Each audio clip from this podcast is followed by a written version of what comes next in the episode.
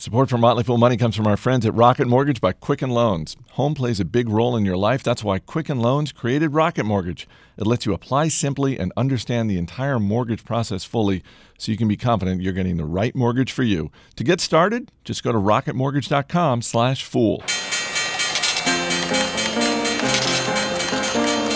Everybody needs money. That's why they call it money. The best things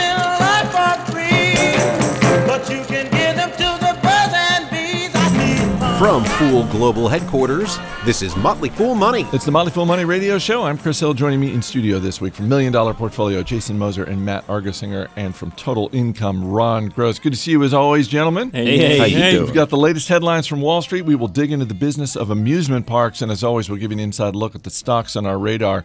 But we start with the Magic Kingdom this week. Walt Disney's third quarter results were overshadowed by the announcement of two new streaming services that Disney will launch. One early next year for ESPN, and the other involves pulling the company's movies from Netflix in 2019. Uh, Maddie, both Disney and Netflix shares down this week. Uh, the two companies are in active discussions to keep Marvel and Star Wars films in the Netflix universe. So some of this is very much in flux, but this was kind of a big move by Disney.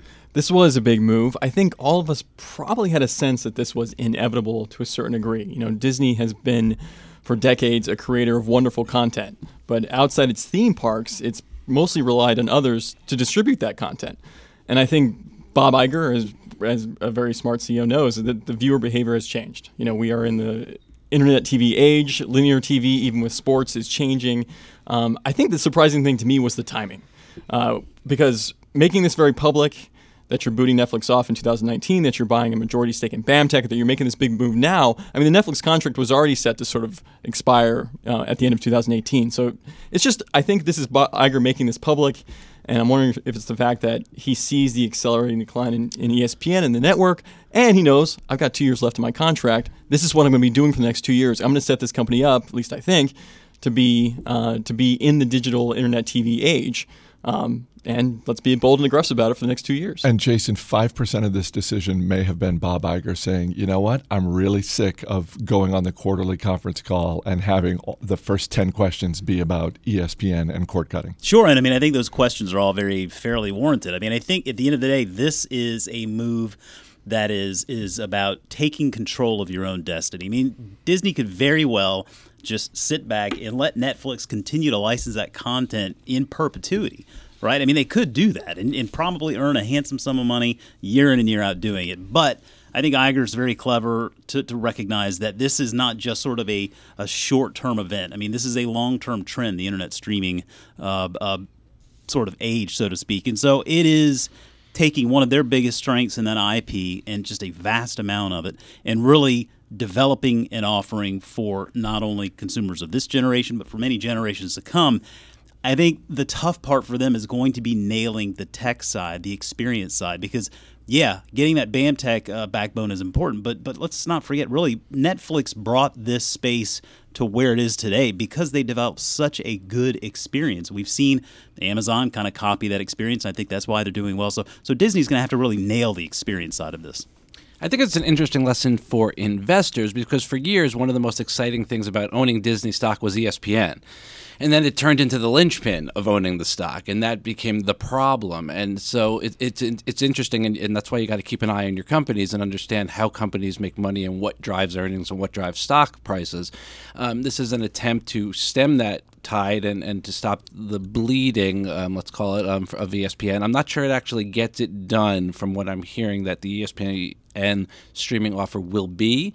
I think we have to wait to see what the pricing is and what the actual content um, uh, that they will offer, you know, what they will have. But it is the first step in trying to right size that business. Well, and, and I think, Maddie, that goes to your point about how far in advance of these things being rolled out that Iger announced this. And oh, by the way, the theme parks division up 12% year over year. Just completely lost in all of that. But this. let's not talk about that. Right. I mean, Disney has so many moving parts to it, and all those parts are doing just fine. And even the networks business, okay, it, it was down 5% year over year.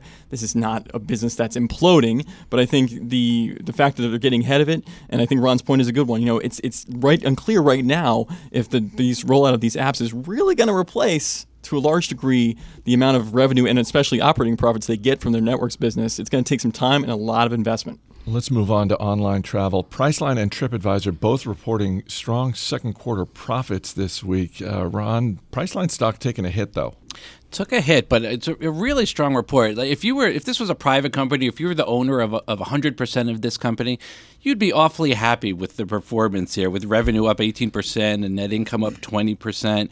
Um, you, you'd be you'd be thrilled, but you know that's not how it works in the in the public markets game. Um, it's all about expectations, as we like to talk about, and guidance going forward was just a, a bit too weak for investors, and, and they decided to sell off the stock. And that's what happens when you get a company that's trading at forty times, fifty times earnings.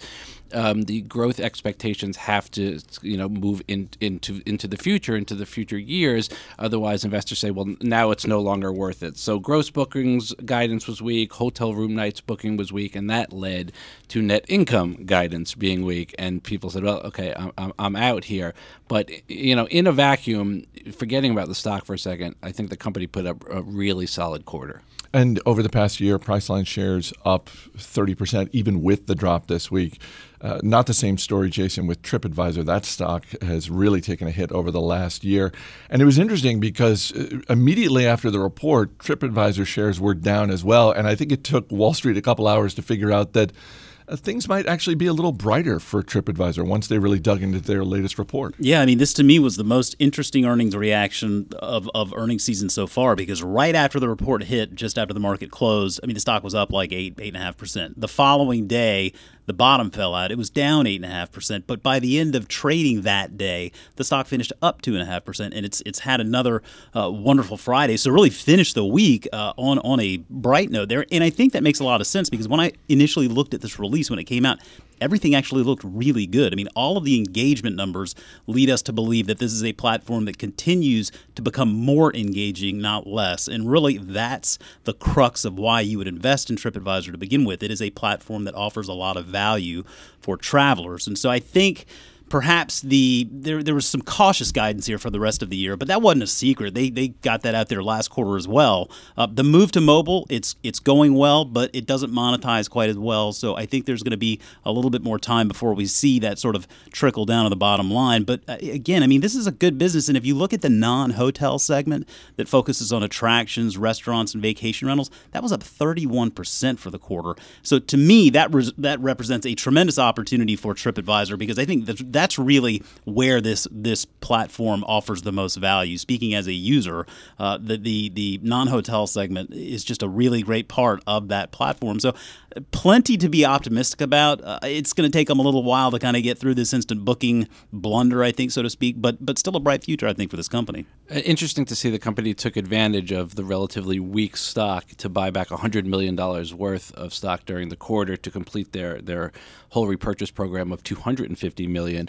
Uh, we'll see if that ends up being a good capital allocation decision, but I think perhaps it, it might. They finished that out. They finished that uh, that authorization in I think record time, which was impressive. So I think I think CEO Steve Kaufer realized uh, that, that yeah the, the stock has has been uh, the subject of a lot of pessimism lately, and yeah I hope that does prove to be a good uh, use of those dollars. Rough week for general retail. Macy's, Kohl's, and Nordstrom falling 5 to 10% this week after their latest reports, but that pales in comparison to J.C. Penney, whose stock fell 30%. Uh, where do you want to start with this, Ron? Uh, it's it's across the board pretty bad, right? Um, J.C. Penney is actually worse than the rest, largely because of liquidating inventory of stores that were closing, and why investors and analysts didn't anticipate that happening is beyond me. That it wasn't a secret, um, and that that hits margins when you start liquidating inventory. Um, so numbers were bad, but I, in, in my mind, not necessarily worse than than one should have expected. But again, overall, retail continues to be a very tough industry. All all of these companies except Nordstrom's reported negative same store sales. That's not good for a retailer. That's one of the metrics you need to see um, going the other way. Um, and the fact that Nordstrom is the only company that can do it is tough. A lot of these companies focusing on the more discount discounted segments of their of their brands.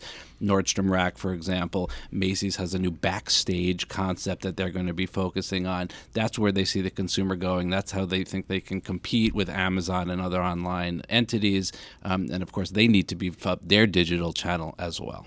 From an investing perspective, I have to say at some point there's going to be some opportunities here within this space. But I'm starting to see some arguments that I don't like. One of those is that you know a lot of these companies own great real estate or have long-term leases that are very compelling. And I have to say, as soon as you start making arguments like that, I think you're going in the wrong direction. Only because the trends are not there. So you can say that this real estate's worth something today, but if, if customer traffic trends continue downward, and a lot of these uh, you know companies, Macy's in particular, Dillard's, are still attached to malls where we know we're seeing less traffic, and so that real estate asset value is not probably as valuable as a lot of investors think. Maddie, I think they call that the Sears thesis, and that has not worked out the, so the Eddie well. Lampert approach. Uh, yeah, and I think you know with J.C. Penney, they have really been throwing so many things at the wall here, trying to see if anything sticks. A lot of investment here recently in selling appliances. It doesn't look like that investment's really paying off. So, I think Ron said it probably a couple of years ago. Does the world really need J.C. Penney? It appears, Ron, that no, it does not. I feel a little bit bad for Nordstrom just because they they had a good quarter, and uh, in this environment, the fact that Nordstrom's same store sales were two percent higher than Wall Street analysts were expecting, that's a huge beat in this environment. Huge beat. Online sales growth growth of 20% for Nordstrom's.com, 27% growth um, uh, in, in, in their NordstromRack.com and their HauteLook, if I'm pronouncing that right. Um, the numbers do look pretty strong. They're just, I think, getting wrapped up in kind of this general retail malaise. You're definitely pronouncing that right. Thank you. Coming up, a reminder that some public companies probably should have just stayed in the private markets. Stay right here. This is Motley Fool Money. I need a dollar, dollar, dollar. Welcome back to Motley Fool Money. Chris Hill here in studio with Jason Moser, Matt Argersinger, and Ron Gross. Wayfair's second quarter loss was smaller than expected, and revenue grew nearly 50% from a year ago. This is what we've seen for a bunch of quarters now, Jason. Why did the stock take a hit? I think it had a nice run into into this year, and so uh, the market. I, I think it makes sense to pull back a little bit, just just because this is still a growth company that is yet to be profitable. But I think the story with Wayfair is still pretty simple. I mean, it's a matter of how much slack the market's going to give these guys as they continue to grow, and it does seem all in all uh, they are going to continue to get that slack. When you look at the metrics it seems that all of them really are pointing in the right direction. I mean, there are more users buying more things, uh, they're making more money, and it seems like the big metric that we always focus on, the percentage of orders from repeat customers, that grew from fif- uh, 57.6% a year ago to 61.3% in this most recent quarter. That means that they are not having to pay so much to acquire new uh, customers as, as when you get those those repeat customers, they tend to uh, reward you with more business later on as, as the, the business grows. And so gross margin held steady, another encouraging sign because gross margin also incorporates all of the shipping and fulfillment uh, expenses that, that Wayfair has to pay, and we know those are very expensive. They offer the forty-nine dollars uh, free shipping, uh, you know, for orders of forty-nine dollars or more. So they are really keying in on the things that customers care about the most. Uh, it, it's a good business. I think we've always kind of wondered how how long the market will tolerate the story. Uh, it seems that they're going to give it a little bit longer because those metrics continue to show the business is, is doing the right things. Blue Apron has been a public company for six weeks, and every one of them has been bad. The meal kit delivery service issued its first quarterly report and said, among other things, that Blue Apron will be cutting a quarter of its workforce. Uh, that wasn't the only bad number in that report, but it's, I mean, this is such a train wreck, man. It is. And speaking of bad numbers, you know it's bad when the price of your stock is lower than the cost of one of your meals. I got I got to give Bloomberg credit for that when I read that. Uh, you know, it's, Silly zing. the the big deal here though is that they lost customers last quarter. Get, and and I just I was I'm stunned by that. The, the, the number of customers was down nine percent from the previous quarter, and that's despite them you know spending tens of millions of dollars on marketing now, and especially all the cash they got from the IPO to do that. Uh, revenue was up 18% in the quarter, but S, year over year, but SG&A expenses, uh, most of which was in, in advertising, up 49%.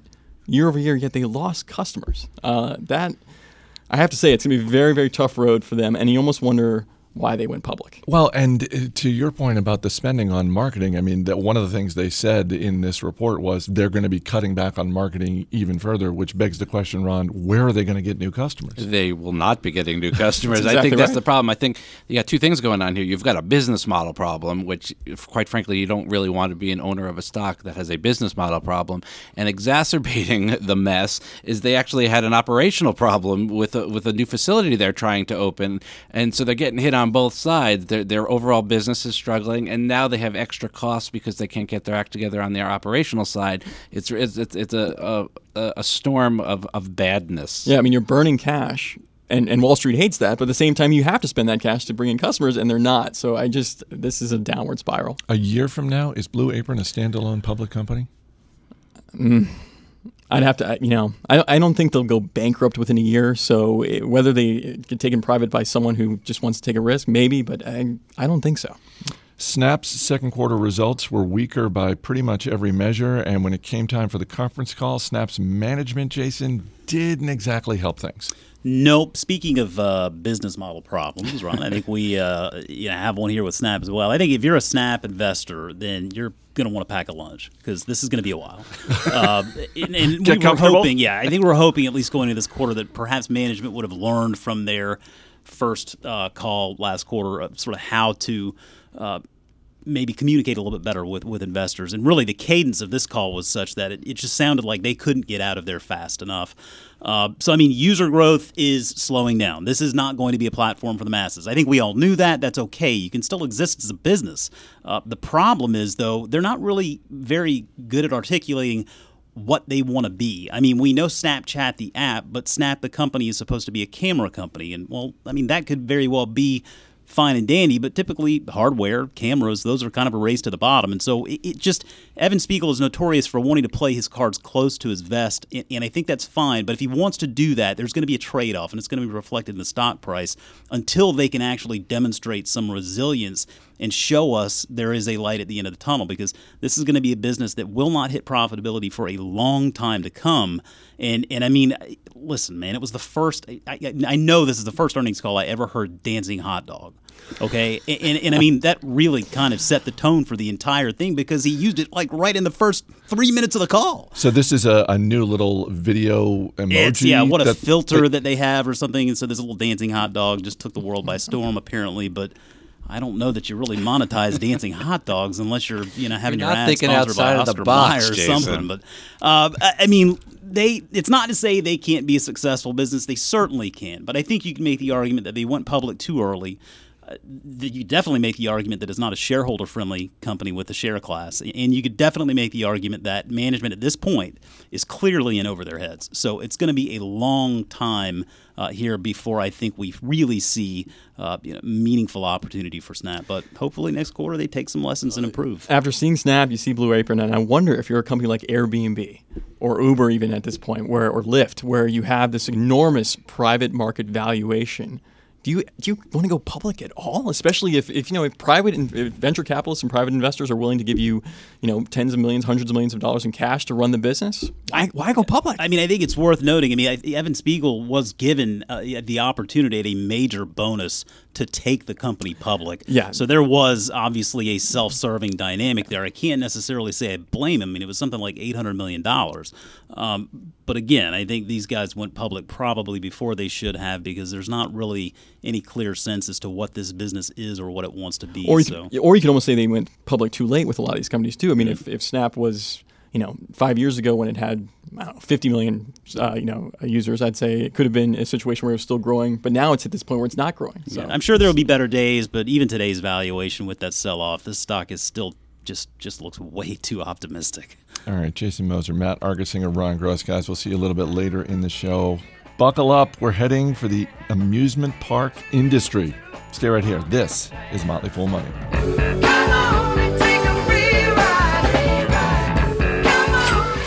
All right, before we talk amusement parks, got to say thanks to our friends at Rocket Mortgage by Quicken Loans. Chances are you're confident when it comes to your work, your hobbies, your life. Unlike me, you may actually be confident when you're stepping onto a roller coaster, but Rocket Mortgage gives you that same level of confidence when it comes to buying a home or refinancing your existing home loan. Rocket Mortgage is simple. It allows you to fully understand all the details so you can be confident you're getting the right mortgage for you. To get started, go to rocketmortgage.com slash fool. Equal housing lender, licensed in all 50 states, NMLS consumeraccess.org number 3030. Let's take your car and do Amusement Parks USA. Welcome back to Motley Fool Money. I'm Chris Hill. Summer may be winding down, but business at amusement parks is still going strong. More than 2 million jobs in the United States are tied to the amusement park industry. And here to dig in a little deeper is Martin Lewison, and he is a business professor at Farmingdale State College in New York and an industry expert.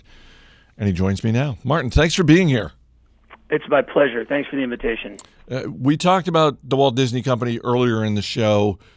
Their theme parks are going strong, up 12% uh, over the past year. Uh, Disney aside, is this a good time to be in the amusement park business? I think so. It's certainly not a bad time to be in the music par- in the amusement park business. All of the big regional chains, Cedar Fair, Six Flags, and of course uh, Disney's most direct competitor, um, Comcast, uh, the Universal parks, uh, are all showing positive results. Um, they're all growing in attendance. Um, they're all uh, everybody's EBITDA is up, um, and earnings are up.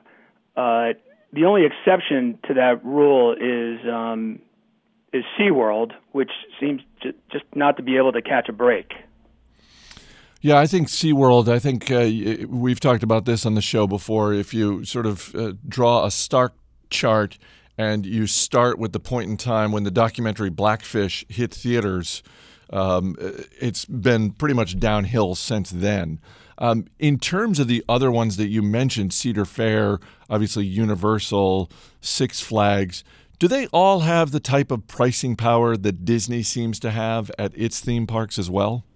Well, there are really two strategic groups here uh, the destination parks like Disney and Universal, and then the regional parks like Six Flags, Cedar Fair, and to some extent um, SeaWorld. In fact, SeaWorld is probably transitioning from one of those premier chains to to a regional chain. Um, so I think the answer is yes for Universal because of the aggressive investment in very popular IP like Harry Potter. Um, they're able to really they've had a, a lot of pricing power and they've essentially matched Disney, certainly in the Orlando market. Um, the the introduction of the Hogwarts Express train going back and forth between Islands of Adventure and Universal Studios Orlando, um, that was genius because they essentially are forcing most people to buy a, a two park admission ticket um, in order to experience that train ride. So, and and that's a premium price that ticket. Some of their tickets are actually at a higher price point than Disney. If you you know if you take that two park ticket, which many people are buying, it's actually at a higher price point than the top tier priced Magic Kingdom you know peak ticket. This is not as true for the Cedar Fair and Six Flags parks. You know their markets are far more regional, and you see a lot of variance in the park ticket price as you go across the country. In fact, um, I'll admit that I try to buy my Six Flags season pass uh, when I'm at Six Flags Mexico because that's the it's only about 40 bucks for the whole season and you can use it anywhere. So they have regional pricing at those parks. Plus um, they also are pretty aggressive selling uh, financing terms. So you don't have to shell out the full price for a season pass these days. You can actually get a monthly plan and and string your season pass price out, which makes it uh, affordable in terms of cash flow for families. But they're much more sensitive to the local economies in those regions, whereas Disney and Universal, they're being very aggressive about the fact that their demand is so inelastic and they can keep ri- raising prices and it seems it it seems to not ever backfire on them. It's true that there's been some slowdown in the attendance growth, um, as you might expect, with you know these huge price increases that they've introduced, especially when uh, when they off, um, introduced the tiered pricing model, where uh, prices are different for walk-up tickets depending on the time of the year. Video games and virtual reality, those are both growing in popularity. To what extent are they being incorporated in not just Disney and sort of Universal, but even these regional parks? And to what extent are video games and VR competing with the amusement park industry? Well, um, many, uh, certainly many of the regional parks, and actually to a greater extent than Disney and Universal, uh, have been introducing the virtual reality goggles on a number of rides, roller coasters and other and drop towers and so forth. And I kind of poo-pooed the trend uh, as a fad when it was first introduced, um, but it's obviously working and it's profitable for the parks because it's a lot cheaper to add VR goggles to an existing roller coaster than it is to you know build a new roller coaster. So it's been a cost effective model to be able to introduce a quote unquote new attraction uh, in a particular season. And the truth is, it's working because the public likes it. It's actually a lot of fun. I finally got a chance to to ride one, uh, you know, uh, ride a roller coaster with VR goggles. Um, the second part of your question is interesting. The theme park industry, of course, always has to compete with any other form of leisure. So even though they're indirect competitors, um, the local Six Flags is also competing with the local bowling alley because most people have a limited uh, part of their budget that they can spend on uh, entertainment and leisure, and many families are going to make you know hard considerations before they decide where to spend that leisure dollar. So your Nintendo at home is certainly a competitor against uh, going out to the theme park. You've ridden over 1,600 different roller coasters. So I want to focus on roller coasters for just a second here. Sure. What are a couple that uh, everyone should ride? Uh, that's a great question. There are so many amazing roller coasters out there these days, and the technology keeps getting better, and parks are willing to dump a lot of money into building amazing rides. Um, so uh, one ride that I don't think should be ever should be missed is uh, Phoenix. Phoenix is a wooden roller coaster at Knoebels Resort, which is this tiny little park in Elysburg, Pennsylvania, in the middle of coal country.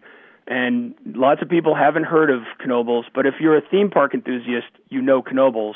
They have an amazing collection of rides there's actually free parking and free entry into the park. You know, you buy tickets to ride the rides, just like just like the old days. And Phoenix is one of those just old timey wooden roller coasters. That's it's an airtime machine. I mean, ejector airtime. I've never had more fun in my life. It's amazing. Uh, let me just stop you right there for a second because uh, call me old fashioned but uh, I, am someone who likes to err on the side of safety. So when you tell me that the roller coaster is made of wood, that's not doing much to boost my confidence. Like wood, like oh, the you know that material that NASA uses for um, space shuttles. well, you know, if you're if you're really old fashioned, then you then you like your roller coasters made of wood. Um, of course, the first roller coasters uh, from Coney Island, you know, back at the turn of the last century, uh, were wooden roller coasters, and uh, steel roller coasters didn't really come around until 19, the 1950s when in the early 1960s, you know, I think the Matterhorn at Disneyland in Anaheim, that was the first tubular steel roller coaster.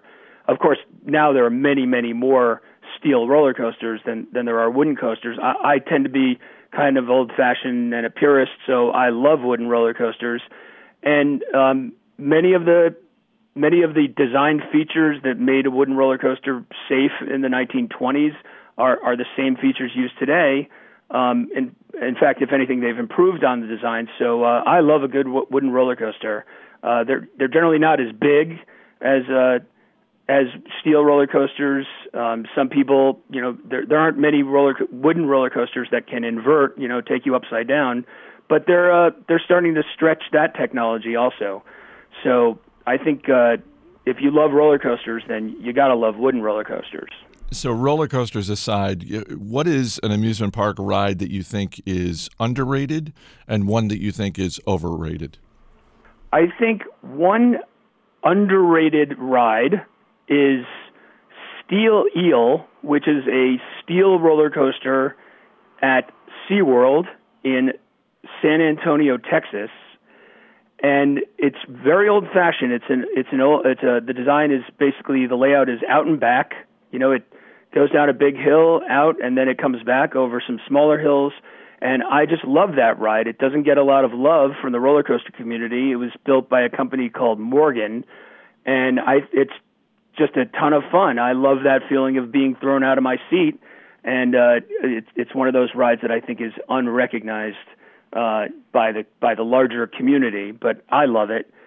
Now let's see, overrated. Boy, one hates to uh, uh, cast shade on anyone, but um, Come on, I they guess- can't, they can't all be great.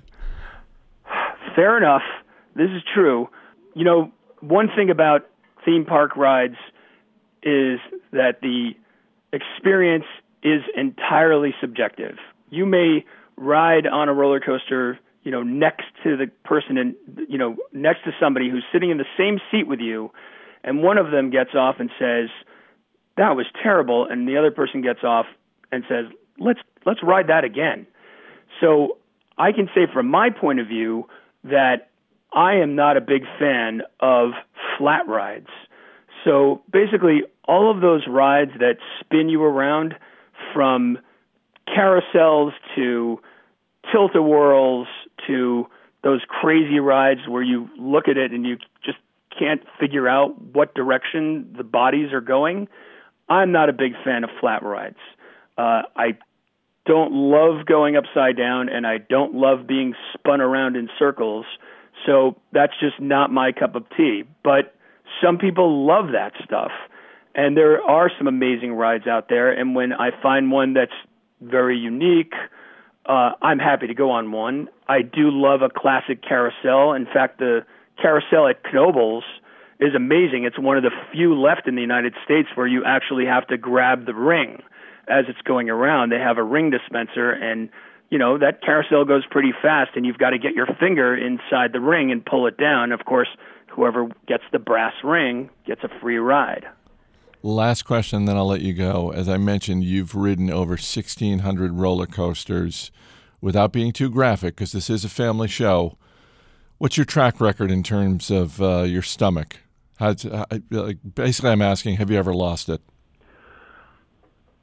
Uh, great question. I think the last time was, I think I was about nine years old. Oh, so wow. I've made it about forty years uh, without without losing it. Um, not that I have, I haven't, not that I haven't had my moments of discomfort, but uh, you know, the, the um, uh, the Dramamine uh, non-drowsy formula, it actually works wonders. Great tips from an industry expert, Martin Lewison, and thanks so much for being here. It's my pleasure.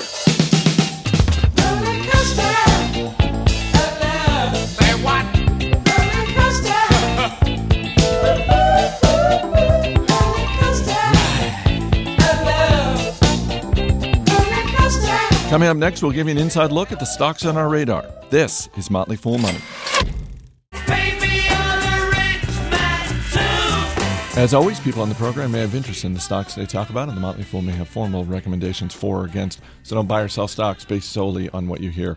Welcome back to Motley Fool Money. Chris Hill here in studio once again with Jason Moser, Matt Argersinger, and Ron Gross. Our email address is radio at fool.com from Rod Nixon in Albuquerque, New Mexico. I discovered your show earlier this year and really enjoy your discussions on the topics you cover. Specifically, You've covered several industries that all show positive trends heading into the future.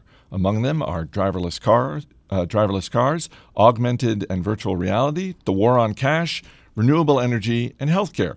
All of these industries have strong tailwinds, but if you could only invest in one of these areas, which would it be and why? Ron Gross? This is tough for me because I am admittedly not great at looking into the future and and thinking about stocks that you know really may not even exist yet, and, and looking at trends. So I would have to say I'll probably pick the most boring of the ones on the list and go for war on cash. Why? Because I, I think I can more readily see that. I, I, I have no idea where renewable energy is going or how to place a bet there or driverless cars for that matter. Jason? Yeah, see, I, I don't think that's boring. I say war on cash too, but it's, for me, it's because I think it's so plain to see sort of what all comes of that, right? I mean, we're, we're sort of going through that now as we shop as consumers. So, I mean, I we talked about this, I think, uh, a couple of weeks ago. Just a lot of different businesses out there that will win. This is clearly something that is happening. But yeah, to Ron's point, the the other ones are happening. It's very difficult to see how they're going to get there and who ultimately is going to win right now. Maddie? Yeah, without picking winners and losers, I just think if I'm betting on two trends, I'd say war on cash. I agree, and I'd say renewable energy. I think those are the two that are inevitable. With with war on cash, it's all about customer behavior. With renewable energy, it's just because costs have come down so much, they're going to continue to come down, and and there's going to be that's a trend that's going to win. All right, let's get to the stocks on our radar this week. We'll bring in our man Steve Broido from the other side of the glass to hit you with a question. Ron Gross, you're up first. What are you looking at? I am going to go back to Rollins, R O L, which is a pest and termite control company. Most people probably know some of their brands, uh, Orkin, Western. Um, they're really um, rolling up the industry, making many, many acquisitions of smaller companies. Um, really impressive, steady performer, has increased revenue and earnings for 45 consecutive quarters. Uh, more than 80% of sales are recurring. They've raised their dividend every year for the past 15 years. Return on equity is greater than 30%. Really, really strong company. The stock isn't dirt cheap, but it's a very, you know, you're paying a little bit of a premium for a solid company. 45 straight quarters? Not too shabby, huh? Steve? Ron, have you ever hired a pest uh, company, and for what, if so? We actually have an uh, annual contract. We had it with Western, then Western was purchased by uh, Rollins, and um, I think now somehow we've switched to Orkin, which is also owned by What's Rollins. going on at your house, Ron? you, know, you, you got to keep things tidy. You know, my wife's a realtor, and she's always thinking about you know. you talking keep- keeping- raccoons, skunks, ants? What do we got? no, just little, little, little vermins. Jason Moser, what are you looking at this week? Uh, yeah, uh, more along the lines of the retail discussion. Taking a look at Home Depot, ticker is HD. Uh, earnings hit next Tuesday, um, and we have this on the watch list in, in MDP. And given the state of retail today, it seems like you're either doing well or you are planning your own funeral. And, and certainly Home Depot is in the former. Uh, it, they they reiterated sales guidance for uh, the year in last quarter's call. Actually, boosted earnings guidance a little bit on some uh, cost efficiencies there. And it, the neat thing is, like weather doesn't really come into play for these guys. If it's raining, that's okay. They've got what you need. If it's snowing, hey, they've got what you need. And if it's sunny, get out in the garden and plant some azaleas. Uh, just a lot of different ways for Home Depot to perform well, and it has. They're growing earnings at an annualized pace of 20% over the last five years, which would explain the multiple, but this is a very good business. Steve Broido? If uh, if you were betting on their HDX uh, uh, sub brand, which is sort of their branded products, uh, so you know they have a they have their own brand of Home Depot stuff. You can buy scrub brush, you can buy that. Would you double down there, or would you steer clear if you're Home Depot? Well, I don't know that I would double down on it, but I do think they see that as another opportunity to bring a perhaps better price point to their customers. We see Amazon doing the same thing with Amazon Basics. So all in all, I applaud that move. Well, and we've seen that forever with uh, Costco and Kirkland and uh, how they, they offer the Kirkland brand, but uh, they're not going to let it get too big. Exactly, and it's quality stuff though. Matt Argersinger? I am short uh, Frontier Communications. Whoa. Ticker FTR, and I think everyone should be. It's a regional wireline. Let me repeat that. Wireline phone company that actually makes most of its money from DSL, which is rapidly becoming obsolete. They lost $900 million over the last 12 months. They have 18 billion in debt. The Better Business Bureau has given Better Business Bureau has given FTR a customer service rating of F. They just did a 51 reverse split, never a good sign. And I gave the company less than two years before they're bankrupt. So short FTR. 50 to 1 reverse stock split? Sorry, 15 to 1. I probably said That's still 15 not to 1. good. Steve Broido, question about Frontier? Is there any way they could regain your trust and love? No. Frontier Communications, Home Depot, Rollins, three pretty interesting uh, choices there, Steve. You, you want to go rogue and add a short to your watch list? Uh, no, I, I would go Home Depot because I think you're absolutely right. I've, I've said this before, but I've never gone there without spending over $100. You just walk in and just cash just flies out of your wallet. It's impossible. You just need stuff and it's there. Did, did Ron's stock pick kind of freak you out a little bit? Oh, I'm not going to his house for dinner. All right, Ron Gross, Jason Moser, Matt Argersinger. Guys, thanks for being here. Thanks, Chris. That's going to do it for this week's edition of Motley Fool Money. Our engineer is Steve Broido. Our producer is Matt Greer. I'm Chris Hill. Thanks for listening. We'll see you next week.